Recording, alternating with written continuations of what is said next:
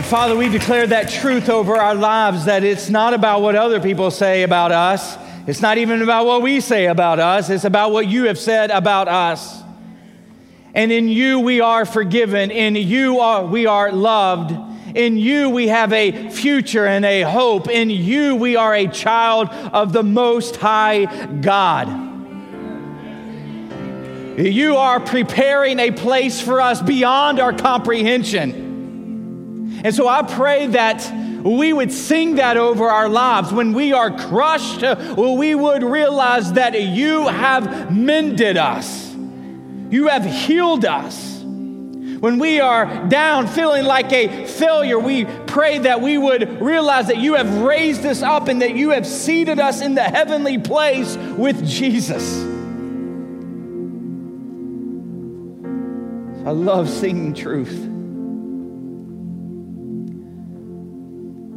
Father, we, we pray that this gathering would bring glory to you. Spirit, we ask that you would now just run, have your way in this place, in our hearts.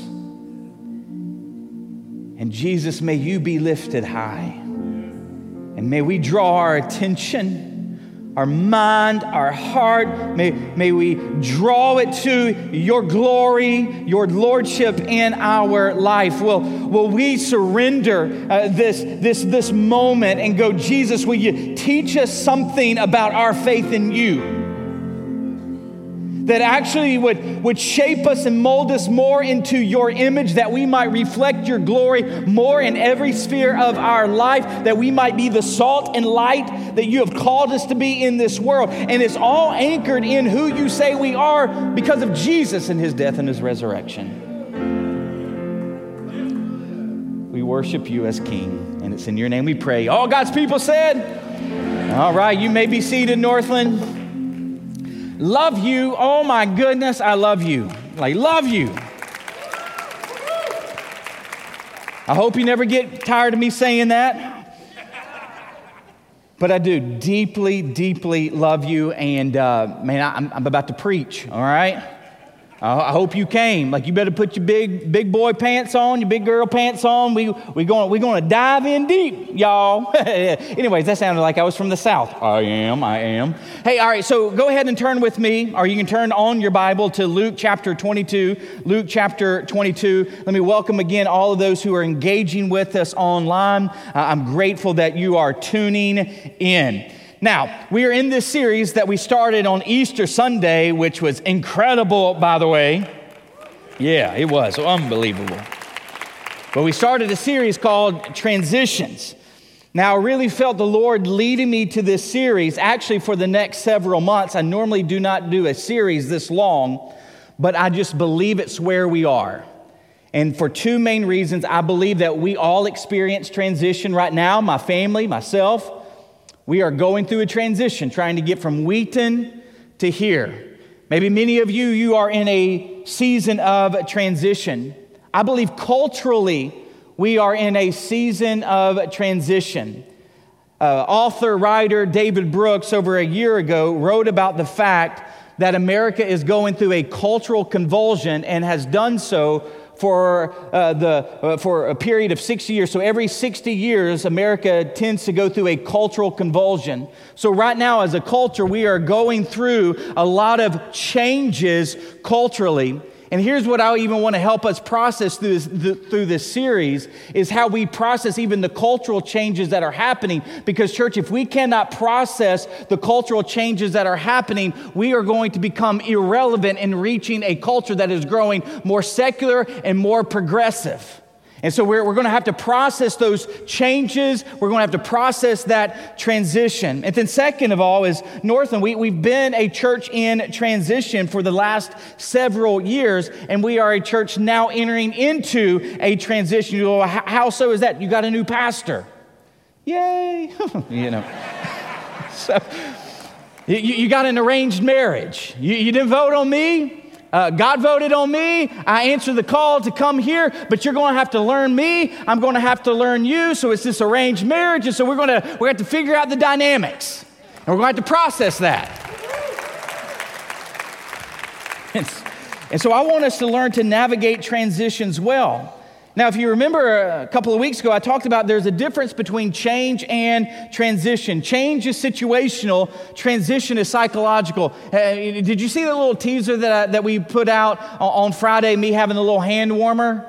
yeah, I don't know if you guys know what that is, but that's a little hand warmer. So, in, in colder climates, we typically take out hand warmers to warm our little hands. That's an example of a psychological process in terms of a transition, is that I went from a warm climate, having spent spent three weeks down here, went back to a colder climate, and as I'm sitting outside watching a track meet and a baseball game, I need to pull out a hand warmer. So that, that's an example of, of the psychological process of a transition. Now, last week, Pastor Rob tackled Abraham. Now, I was thinking a little bit more about Abraham. You know, so, so God comes to Abraham and tells him to leave his homeland, his family, his culture, and go to a place that he will show him. Now, in every transition, there is an ending there is a neutral zone, which is where you're processing the ending and you're processing the new beginning. So the ending, the neutral zone, and the new beginning. So just in, you know, Abraham, I want you to think about this. In the Bible, it talks about how Abraham is the poster child of faith. Now, why would he be the poster child of faith? Because he had to process this invitation that God was giving him to, to make his name great to make his family great, to turn him into a nation that would bring worldwide blessing. But in that transition, there, there had to be a death in Abraham. He had to die to his religion. He had to die to his family. He had to die to his region, his culture, his friends, his security, his comfort, and his control. He had to die to those things. Those things ended, and he had to process that end, but he also had to process the God of new beginnings, what God was calling him to, who God was calling him to be. Now, there's five options that we all have when we face the changes and enter into a process of the transition. We can stop it, we can just survive it, we can get stuck in it, we can merely function, or we can flourish. Now, the difference between the first four options and the fifth option has, has to do with our core processor. And that's what we tried to talk about at Easter is that when Adam and Eve sinned, they damage the core processor in our lives of how we process seasons of change. And that's the reason why every transition yields a transformation. And if you are processing transitions according to mode one through four, you are being conformed more into the image of Adam. But see, Jesus came to redeem us. He came to reconcile us to God. He came to save us. And, and part of saving us, He has repaired that core processor of how we process change in our life. And so now every transition, we can be transformed more into the image of Jesus. So, one of the things that I'm praying as we enter into this transition process of me becoming the pastor and you becoming the congregation under my leadership is that this transition, we would be transformed more into the image of Jesus, not the image of Adam. Because if you look at churches and how they process the changes that are happening, they typically want to fall into the default mode of being conformed more into the image of Adam, which is why you have a lot of infighting. All right? Okay, okay. So, so that's why every transition yields a transformation. But who are you being transformed into? Adam or Jesus? Now, now with that said, I'm not going to do catch up every week like I just did. So, so this morning, here's what I want to talk about for the remainder of our time. I want to talk about a crisis of faith. Everybody say crisis of faith. All right there, there's times in our life where we will experience a crisis of faith. But to give you kind of an example, any sports fans out there? Got any sports fans? All right, so we've got a lot of sports fans. E- even pickleball. If you like pickleball, that's a sport. I hear, and I love pickleball. But as you know, I love, I love the game of golf. And so in the game of golf, we have the yips and the shanks. the yips and the shanks. So, so the yips is like when you're, when you're over a putt and it's just a short little putt, it should be automatic. You have the, these yips where you just completely blank and you miss these short little putts. A shank is when you, you, you, you approach the ball, you get ready, and you swing, and it hits the hosel, and it goes immediately to the right. If you're left handed, it goes immediately to uh, your, your left. Now, Here's the thing if you play golf, you know that once you shank one ball, you're bound to shank another one, and another one, and another one. When you have the yips, you're bound to miss a lot of putts because you have completely lost confidence. If you play baseball, we call that a slump. If you write, we call that a writer's block. If you're about relationships and you put yourself out there and you get rejected, we call that rejection. and you lose confidence. You man, I thought I had some game. No, you don't. You ain't got no game. You got rejected. Sorry. But you can lose confidence and it brings about a crisis. Crisis of your golf game, a crisis of baseball, crisis in relationships. Well, we experience that with our faith. Now, here's what happens when people experience a crisis of faith, they, they typically experience life situations and experiences that don't go their way. Or their faith is challenged in some way. Maybe they learn something new about their faith's teaching that, that they don't align with, or they think or believe. And as a result of life situations or experiences, the challenge to what they think or believe, they enter into a crisis of faith.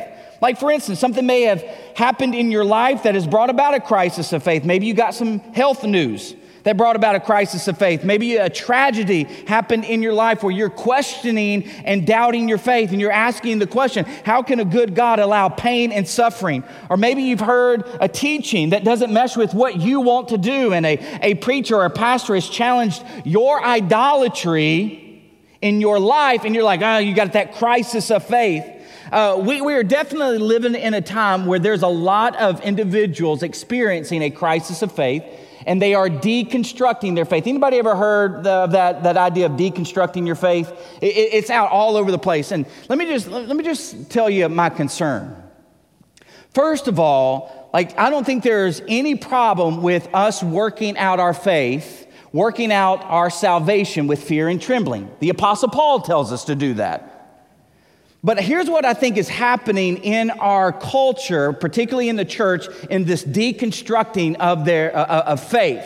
It's typically coming from the younger generation. Because what I would uh, uh, uh, imagine is that they have looked at the older generation, they've looked at their parents and their grandparents and their faith and the exercise of their faith, and they're like, that, that's not what I see in the Bible. And, and so what they'll do is that I'm going to deconstruct this faith and, but, but here's the danger. Here's my concern. They are reconstructing their faith, not really according to the Bible, but according to what they want, what makes them happy, and what makes them feel good. And so, what they're doing is the very same thing that their parents and grandparents have done, and it's hypocritical. So, I, am all for, in some sense, deconstructing your, your, your faith, working out your salvation with fear and trembling. Just make sure that what you are reconstructing is actually the faith that Jesus wants you to construct.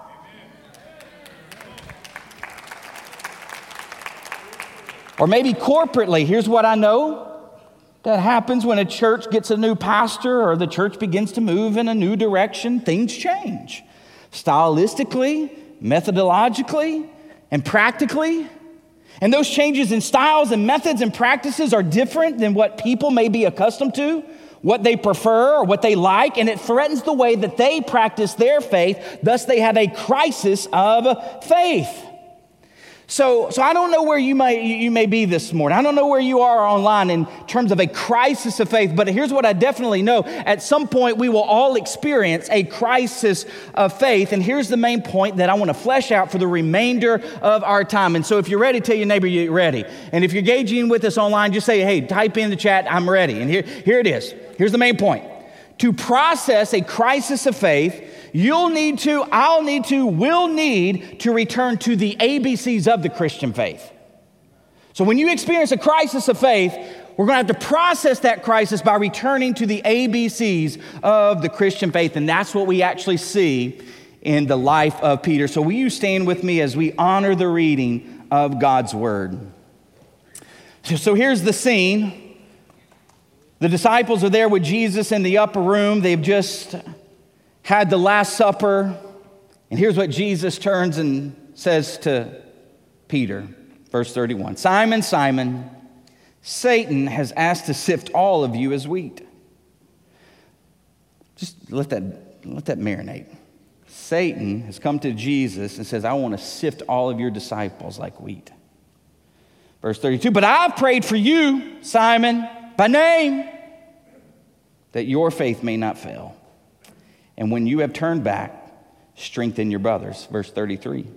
But he replied, Lord, I'm ready to go with you. Where? Where is he ready to go? Prison. And to? Okay, all right, Peter. Mm-hmm.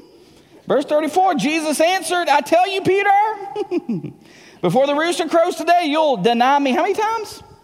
Not one, not two, but three, that you even know me.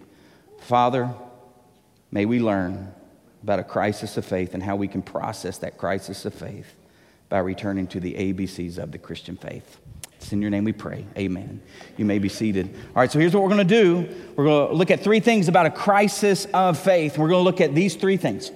Who wants to shake our faith and bring about a crisis of faith? Who wants to sanctify our faith and bring calmness to our faith? And how do we transition through and during a crisis of faith? So let me tackle number one. Who wants to shake our faith and bring about a crisis of faith. Well, we see that in verse 31. Simon, Simon, Satan has asked to sift all of you as wheat. Church, we do realize since the days of the garden, Satan has been trying to bring about a crisis of faith for every follower of God. Now, Satan asked Jesus to sift all of his disciples like wheat. That word sift is very interesting. It means literally to shake you violently. So that's what Satan wants to do to the followers of Jesus is to shake them violently. Now, the process of sifting, now I'm, I'm no farmer, although I did grow up on my granddaddy's farm, but, but even then, I'm, I'm not a farmer. So, so when, I, when I was reading about what, what does sifting look like, so they would pick the wheat, and then they would, they would take the wheat and they would put it out on the kind of the, the, threshing floor, and then they would go around beating the wheat, loosening up the wheat on the floor. And then after they have beat the wheat and they've loosened it up, they would take the pitchfork and then they would begin to uh, scoop up the wheat. They would throw it in the air. And as they throw it in the air, the chaff would be blown away by the gentle wind. The wheat would actually fall to the ground. And so, what is Satan sifting? He's actually sifting their faith. We see that in verse 32 when Jesus says, But I have prayed for you, Simon, that your faith may not fail. So, Satan wants to shake their faith violently to see if there is any substance to their faith. I want you to let that sink in.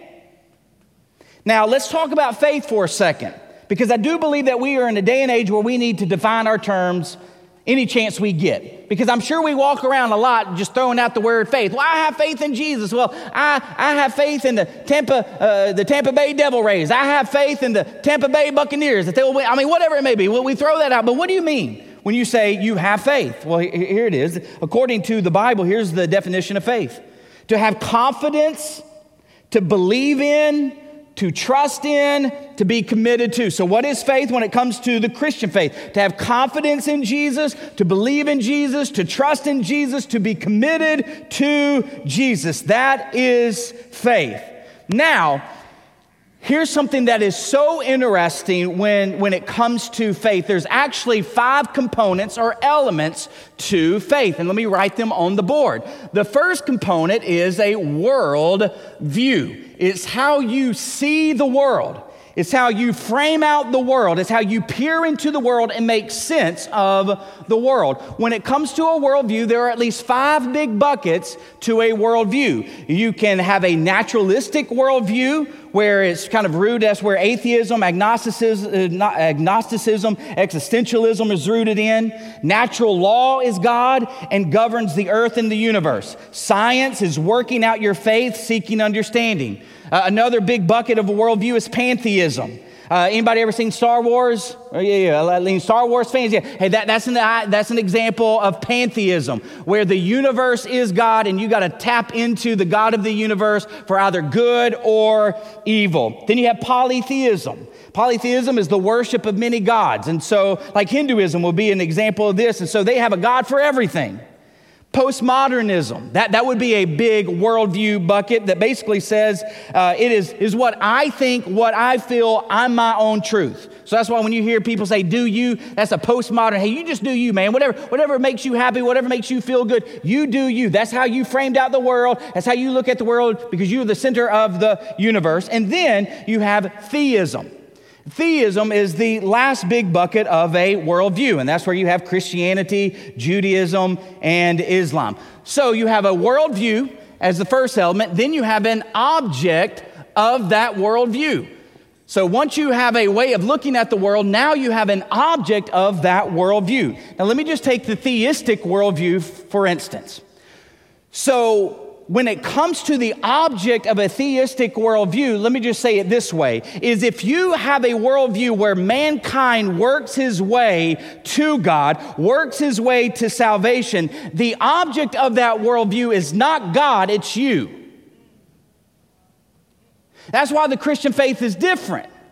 Because the object of our worldview actually did the work for us where we don't have to work our way to God. He came down. That's why we celebrate Easter. That's why I was so jacked up for Easter, is because God worked his way down. He did all of the work. And now I put my confidence and belief in him, and all of my life orbits around King Jesus. He is the object. But if you have a faith and a worldview that says you have to work yourself to God, you are no longer, you, you are the center of your own worldview. And then we have worldview, object, and then the purpose of that object. So that's your mission in the world. So, whatever, so the object sets the purpose, the object sets the mission. And so now you get up every day and that's your mission. You get up every day and that's your purpose. See, in a postmodern worldview, when you get up, guess what your purpose is? To make you happy.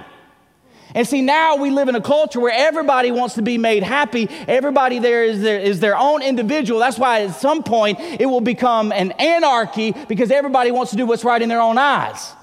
Anyways, that was free. And, and so, and then you have your pattern. That's your ethics. Because again, your purpose, your mission sets the pattern and the ethics of your life. It sets what is good, what is bad, what is right, what is wrong, and then you have your expressions.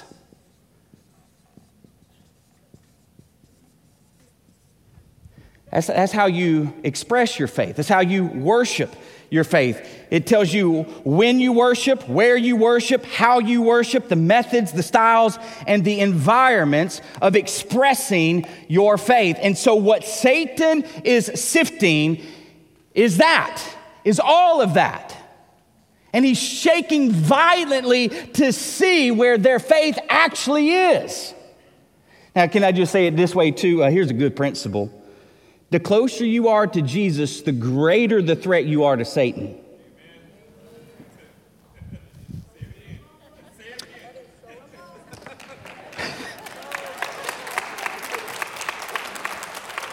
The closer you are to Jesus, the greater the threat you are to Satan. Hey, Church Northland, hey, listen, God's not done with us. Man, He's got a purpose, and we're going, we're going, we're going to press into that purpose and that promise. But I promise you, a church that is, I mean, fulfilling the purpose and the mission of God, they are a threat to Satan, and he will sift us. That's why we're doing this series because I want you to know the sifting is coming. The sifting, the shaking violently is coming. Now, when I think about what Satan uses to shake one's faith, I think of the last two years. You have the pandemic, you have disease, death, you have economic instability and inflation, you have a rise in mental illness and anxiety and depression and suicidal thoughts. You have political and racial division and tension, and it has spilled over into the church. There's definitely been a shaking and a crisis of faith within Christianity. I mean, Lord have mercy, when you have people leaving the church not over sound theology, but political policy, God help us. That is a shaking of the faith right there. He also uses pain and suffering, loss of confidence, friction and instability, trying and difficult situations. Let me ask, church, how, how's your faith? How's your faith?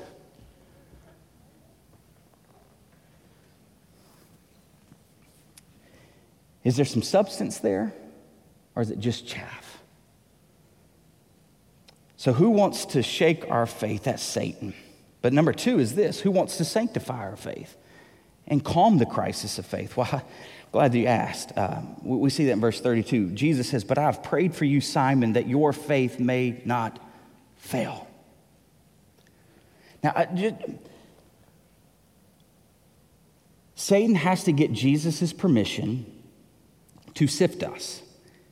And Jesus is actually going to let him sift us. Let that sink in. Now, on one hand, Satan's goal was to sift and to shake that they might fall away, but Jesus' goal was to shepherd and to sanctify that they might solidify their faith. See, Jesus, he, he's all about say, hey, yeah, go ahead and shake them, just like Job, go ahead and shake him because there's something there. Hey, that's the thing. Hey, when we are on mission, listen, there will be friction. When we are on mission, there will be sifting. Why? Because there's something to our faith. And so, so that, that's what he wants. Like God, God wants us to, to be shepherded and, and sanctified through the sifting. Now, when we come to, when we come to Christ in faith, we, we don't enter fully developed, do we? Like, like so Luke, he's our 10 year old, and uh, he, he's the cutest thing because he thinks he's the best at baseball. And I'm like, buddy, uh, listen, you're growing, and I'm loving that, but, but bro, you got a lot, you got a lot of work to do. But he thinks he's, he's far ahead of where he really is. Listen, when, when, you come in, when you come to faith in Christ, listen, you, you're on the recreation team. Like you're not a pro. Like sanctification is the process of being more conformed into the image of Jesus. And so you enter in uh, to, to, to, faith and you follow Jesus. Like you're just on the recreation team. You're not even an amateur yet. So you got to go from the recreation to the amateur. Then you can get into the semi-pro. Then you might get become a pro. Then you might become a master. Like I, you know, like there's a process. And see, here's the thing about Peter. He thought he was further along than what he was. You know how I know that? Well, look in verse 33. Here's what he says. Lord, I'm ready to go with you to what? Prison and to death. Peter is confident in his faith. Well, so let's use the faith framework for Peter. Let's look at his worldview. He was a Jew, so he had a theistic worldview. He believed that God created the heavens and the earth. He believed that mankind had sinned. Adam and Eve had sinned. He believed that God is going to call a man by the name of Abraham to create a people for himself, to bring his kingdom to planet earth. That's his worldview. Now, in that worldview, the object of this worldview, according to the Old Testament scriptures, is that a Messiah would come and institute God's kingdom on planet earth. And so Peter actually thought Jesus was the Messiah. Like, so in John 6, Peter exclaims this You, Jesus, have the words of eternal life. We have believed and come to know that you are the Holy One of God. Matthew 16, Peter says, You are the Christ Jesus, the Son of the living God. So far, so good. But what we will see is that Peter's faith actually had to be refined because where Peter thought he was, Jesus knew that's not where he was. And so let, let's see. Let's see how Jesus is going to refine the totality of his faith because Jesus says to Peter, I tell you, Peter, before the rooster crows, you will deny me three times that you even know me. So let's look at how that transpires. So they are dismissed from the upper room. Now they're headed to the Mount of Olives. Uh, there, when they get to the Mount of Olives, uh, Jesus has Peter and a few of the disciples stay here, and he tells them to do what? Watch and pray. He's going to go and be alone with the Father and pray. He comes back, and Dally Peter and a couple other disciples took Benadryl, melatonin, because they're, they're fast asleep. Uh, they, they, they fell asleep praying. Jesus like, what are you guys doing? Sleeping. Get up, watch and pray. And then he goes back, he prays with the Father, comes back, sees them sleeping. Well, then what you have is Judas and the authorities now come to the Mount of Olives. Judas delivers the kiss of death to Jesus, and the crowd moves in to arrest him. Now, as this is happening so fast, one of the disciples asks, Should we strike with our swords? Now, before Jesus even utters the answer, guess what Peter does? He takes out his little play sword and he starts wielding it and he cuts off a man's ear. Peter had no idea what he was doing with that sword. You know how I know? Because he cut off a man's ear. He didn't, he didn't take, he didn't like look at Jesus like, Jesus, watch this, man. I'm gonna cut off this guy's ear in the dark. And he, you know, like the second didn't know how to use the sword. And so he cuts off an ear. And so you have these disciples wanting to wield the sword. Peter wields it and he cuts off an ear. You see, don't miss this. Peter was willing to go to prison and to die with Jesus. So, as the ear lays on the ground, this is a pretty fascinating scene. As the ear lays on the ground, Jesus says, No more of this. He bends down, picks up the ear, pops it right back on the guy's head, like Mr. Potato Head, and he walks away. Oh, yeah. And Jesus willingly gives himself up to the chief priest and the officers of the temple guard. He doesn't fight. He doesn't resist, he willingly gives himself up. At that point, all of the disciples flee except Peter. Now, as they haul Jesus off, as Jesus has been arrested, they haul him off, and Peter follows at a distance. So you can kind of hear the Mission Impossible theme, like, nah, nah, nah, nah, nah. Like you're trying to see what's going to happen. So they take Jesus into the house of the high priest. Uh, G- uh, Peter goes to the courtyard and sits by the fire. While he's sitting there roasting hot dogs and marshmallows, you have a servant girl that comes up to Peter and says, Hey, this man, this man was with Jesus. And Peter's response was, I don't know him, woman. A little later, after he's full from the marshmallows and the hot dogs, another guy looks over to Peter and says, Hey, you are also one of Jesus' disciples. Peter's response, Man, I'm not. Leave me alone. About an hour later, into the wee hours of the night, someone else says, Certainly this fellow was with him, for he is a Galilean. Peter responds, Man, I don't know what you're talking about. And in another gospel account, he swears by a curse that if I'm lying, may I be struck dead. One minute, Peter is wielding a sword, willing to die and go to prison. Now he's denying Jesus among people who are not even in authority. What happened? What changed? Well, you got to go back to the framework of faith in its totality. See, Peter thought, just like all of the Jews at that point, that the Messiah would come and conquer the Romans, that he would come by force and he would set everything right by force. Now he's in the garden and Jesus isn't doing anything by force. Jesus is not resisting. Jesus is not calling down a legion of angels. Jesus is willingly giving himself up. Now there is a crisis of faith in Peter's purpose of what he thinks the object of his faith should do. He had all of these expectations for Jesus. He had placed all of his expectations on the object of his faith. And now, when the object of his faith didn't deliver, now he has a crisis of purpose. And that crisis of purpose led to his behavior where he is either destroying what he perceives as the enemy or lying to people to hide his identity.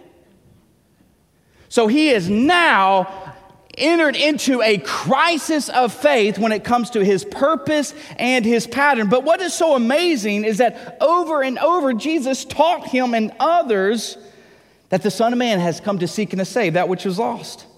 The Son of Man came to serve, not to be served. The Son of Man came to give his life a ransom for many. He taught them that the kingdom of God is not of this world. I mean, and now Peter is actually getting a glimpse into the purpose and the pattern of Jesus' kingship and kingdom. That night, Peter had a crisis of faith. And see, when you have a crisis, when I have a crisis, we have five options. We can destroy who we perceive is the enemy. So that's right. That's the reason why whenever you have a crisis of faith, something has changed in your life, something has not gone the way you want, you begin to destroy your opponent or who you perceive is your opponent or who you perceive is your enemy. The other option that you have is dessert. Now, I know we're getting into lunchtime, but it's not that dessert. So, dessert, that, that's, that's what that's what the other disciples did. They, they ran away. They fled. Things got hot in the kitchen. No, we, we, we got we to get out. We need to desert. Then you had, you had some disciples that doubted. So you can just doubt. Maybe, maybe you're confused. Maybe you're wrestling with questions. Maybe you're not really certain, just like Thomas. Maybe you're doubting God's power, His goodness, His trustworthiness, His love, so you are stuck. Uh, the, the fourth option that you have is deny. And so you, you, you deny the object of your faith, you deny the purpose. Like that's what we see with Peter when he's in the courtyard. See, see, today this is characterized by people who just want to make their faith a private matter. You do realize that faith is not a private matter. And I don't care what anybody says the American government about your faith is a private matter. No, it's not. Whatever your worldview is, it comes to bear in every area of your life.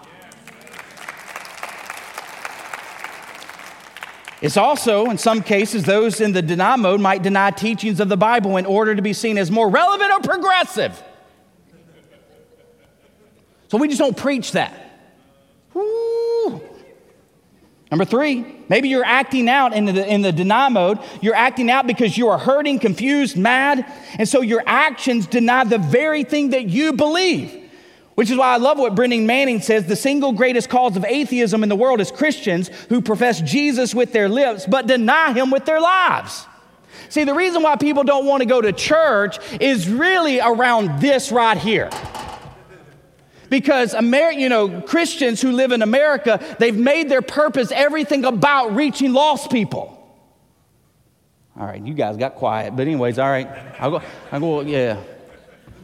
I, oh, let, let, me say it. Let me just go ahead. Listen, and I've said this and, and other. And listen, I'm, this is who I am. All right, so you, you, you deal with it. This is the processing of the transition, right? If American Christians have a purpose, an ultimate purpose that an Iranian Christian cannot have, we got the wrong purpose. Listen, I'm not saying that we, we, we shouldn't uh, seek the common good. I'm not saying that we, we should be salt and light. We, we should be all of that. But at the end of the day, we don't need to rail against progressive and Democrats. And if you're a Democrat or progressive, you don't rail against Republicans and conservatives because they don't meet your agenda. Why? Because your ultimate purpose is King Jesus and bringing his kingdom to planet Earth. All right, got that off my chest. Thank you very much. All right. All right. I, I, like, I keep getting a glimpse of how I'm freaking out the camera over here. the, uh, the last option is die mode. See, this mode is characterized by humility, love, submission, surrender, and sacrifice. This is why Jesus calls his disciple anyone who's willing to come after me must deny himself, pick up his cross, and then follow me. Listen, to follow Jesus, you have to die. You have to pick up your death sentence. And yes, it's hard. I'm telling you, it's hard. But when has following Jesus ever been easy? See, that's where I, I, feel like we have missed the boat as, as Christians in America. It's not easy to follow the King. See, Jesus embodies the purpose to which he came to give his life for the world, to give his life for sinners, to bridge the gap between sinners and God, to reconcile those far from God, to redeem a people for himself, to inaugurate God's kingdom on planet Earth. And Jesus embodies the pattern, the ethics that comprise his kingship and his kingdom by this to win, he lost, to love, he gave up, to save, he died. That's our pattern too. The, this purpose and pattern cannot be accomplished through fighting, through falling away, or through freezing your faith. And we have to exercise every muscle that comprises our faith structure. So maybe that helps to explain that the last couple of years, Jesus has allowed Satan to sift his believers through the pandemic, through the deaths, through the restrictions, through the hardships, through the inconveniences, through the political tensions, through the progressive agenda of a secular culture, through pain and suffering. He's sifting us, but Jesus is solidifying us.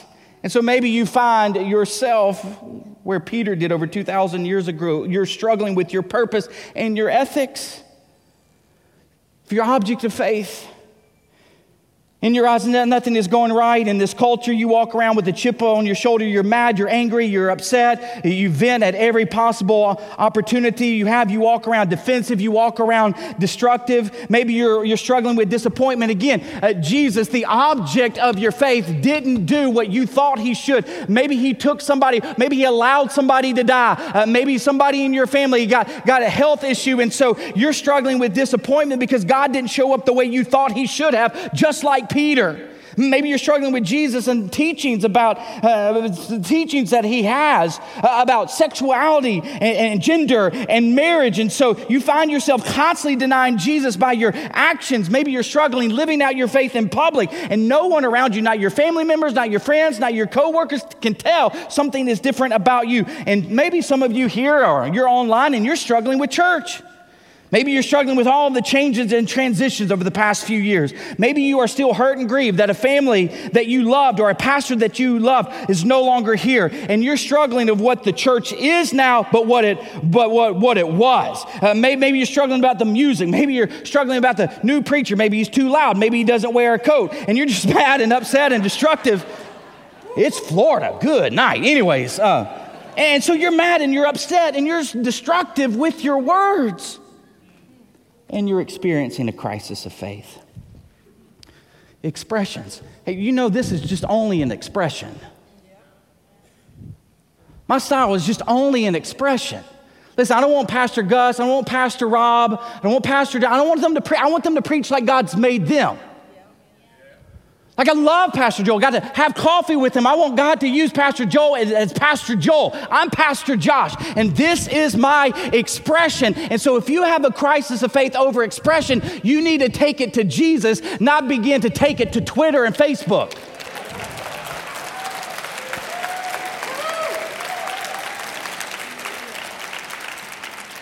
I'm, gosh, I'm just, I'm on fire today. This is. Um, I am broken. And not just, I mean, again, this isn't Northland. I mean, I, have been a part of, of many churches over the last few years. I am broken that anybody who claims the name of Jesus can take to Facebook and Twitter and spew nothing but garbage and demean the bride of Christ. Listen, you got a crisis of faith. And again, you need to take that to Jesus, not taking it to the public and airing your dirty laundry for the world.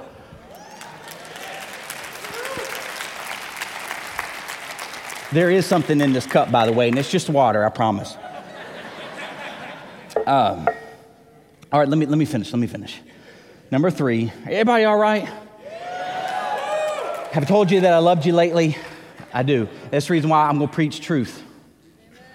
I, I, I, love you. I love you too much to, to tickle your ears up here. Um, so, how do you transition through or during a crisis? Well, don't, don't miss this. Jesus prayed for Peter's faith. See, Peter's faith may, had, may have taken a fall, but Jesus didn't let it fail. Hey, hey, hey, ooh. The object of your faith, if you, if, you, if you know Him, if you know Him, He might let you fall. Like as parents, when we have little babies and they're trying to walk, they're, they're going to fall. But ooh, we're not going to let them fail. They ain't gonna stay down on that ground, right? No, no, no. We're gonna come down as a parent, we're gonna pick them up, we're gonna love them. And that's exactly what Jesus did with Peter.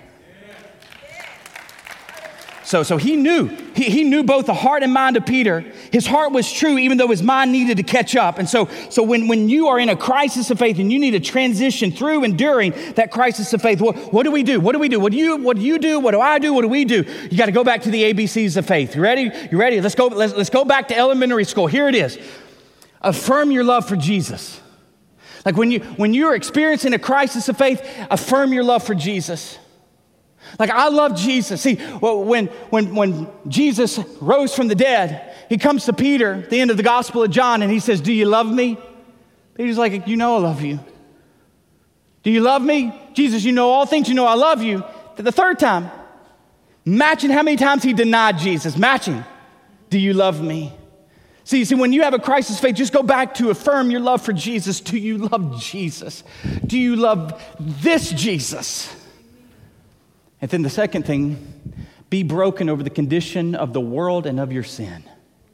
Now, I'm not saying that every crisis of faith is a result of your sin, but what I'm getting at here is that we need to lament of living in a broken world. Maybe you lost a family member. Maybe you lost a child, and God didn't show up. He didn't show up the way you thought He did. Listen, lament over the brokenness of the world and how Jesus is in the process of making all things new. So we're, we're going to affirm our love for Jesus. We're going to be broken. The, the third thing, to see is we're going to care about those who Jesus cares about. You see, when Jesus tells Peter, Do you love me? You know I love you, Jesus. Feed my lambs, feed my sheep. See, what, what Jesus is telling Peter, what he's telling us in a crisis of faith, you need to get back to doing what God has called us to do. And it's not about us, it's about him and others. And so he's, he's going to go to work serving the church and reaching people far from Christ. And then the fourth is this die to yourself. Die to yourself. See, Peter, what we see in John 21, he would die a death that even Jesus didn't die. See, in John 21, Jesus actually predicts Peter's death. When, when you were young, you dressed yourself and went wherever you wish, but when you get old, you'll have to stretch out your hands while someone else dresses you and takes you where you don't want to go. He said this to hint at the kind of death by which Peter would glorify God. Church tradition tells us that Peter exclaimed that he was not worthy to die the death that Jesus did, so he wanted to be crucified upside down. He was willing to die. Listen, that is, that, that is the ultimate, listen, that is the ultimate sign for a follower of Jesus is that we're willing to die that others might live. We're, we're willing to give up our life so that God might do something. And so, any, any crisis that we would face, to process that crisis, we've got to go back to the ABCs of our Christian faith. Hey, church, there's sifting coming. And we've got to process that sifting by affirming, by being broken, by caring, and by dying. Because that's what God, that's what Jesus would use in Peter's life and the rest of his disciples to go and turn the world upside down. Let's pray. Jesus, may we be that people that any crisis of faith that we ever experience, that we would process that crisis through the ABCs of the Christian faith. I pray that you would solidify and strengthen Northland to do far more abundantly in and through us than we could ever ask, think, or imagine. Will you blow our ever loving minds away because we have yielded to you in every season and in every change? For it's in your name we pray, King Jesus. Amen.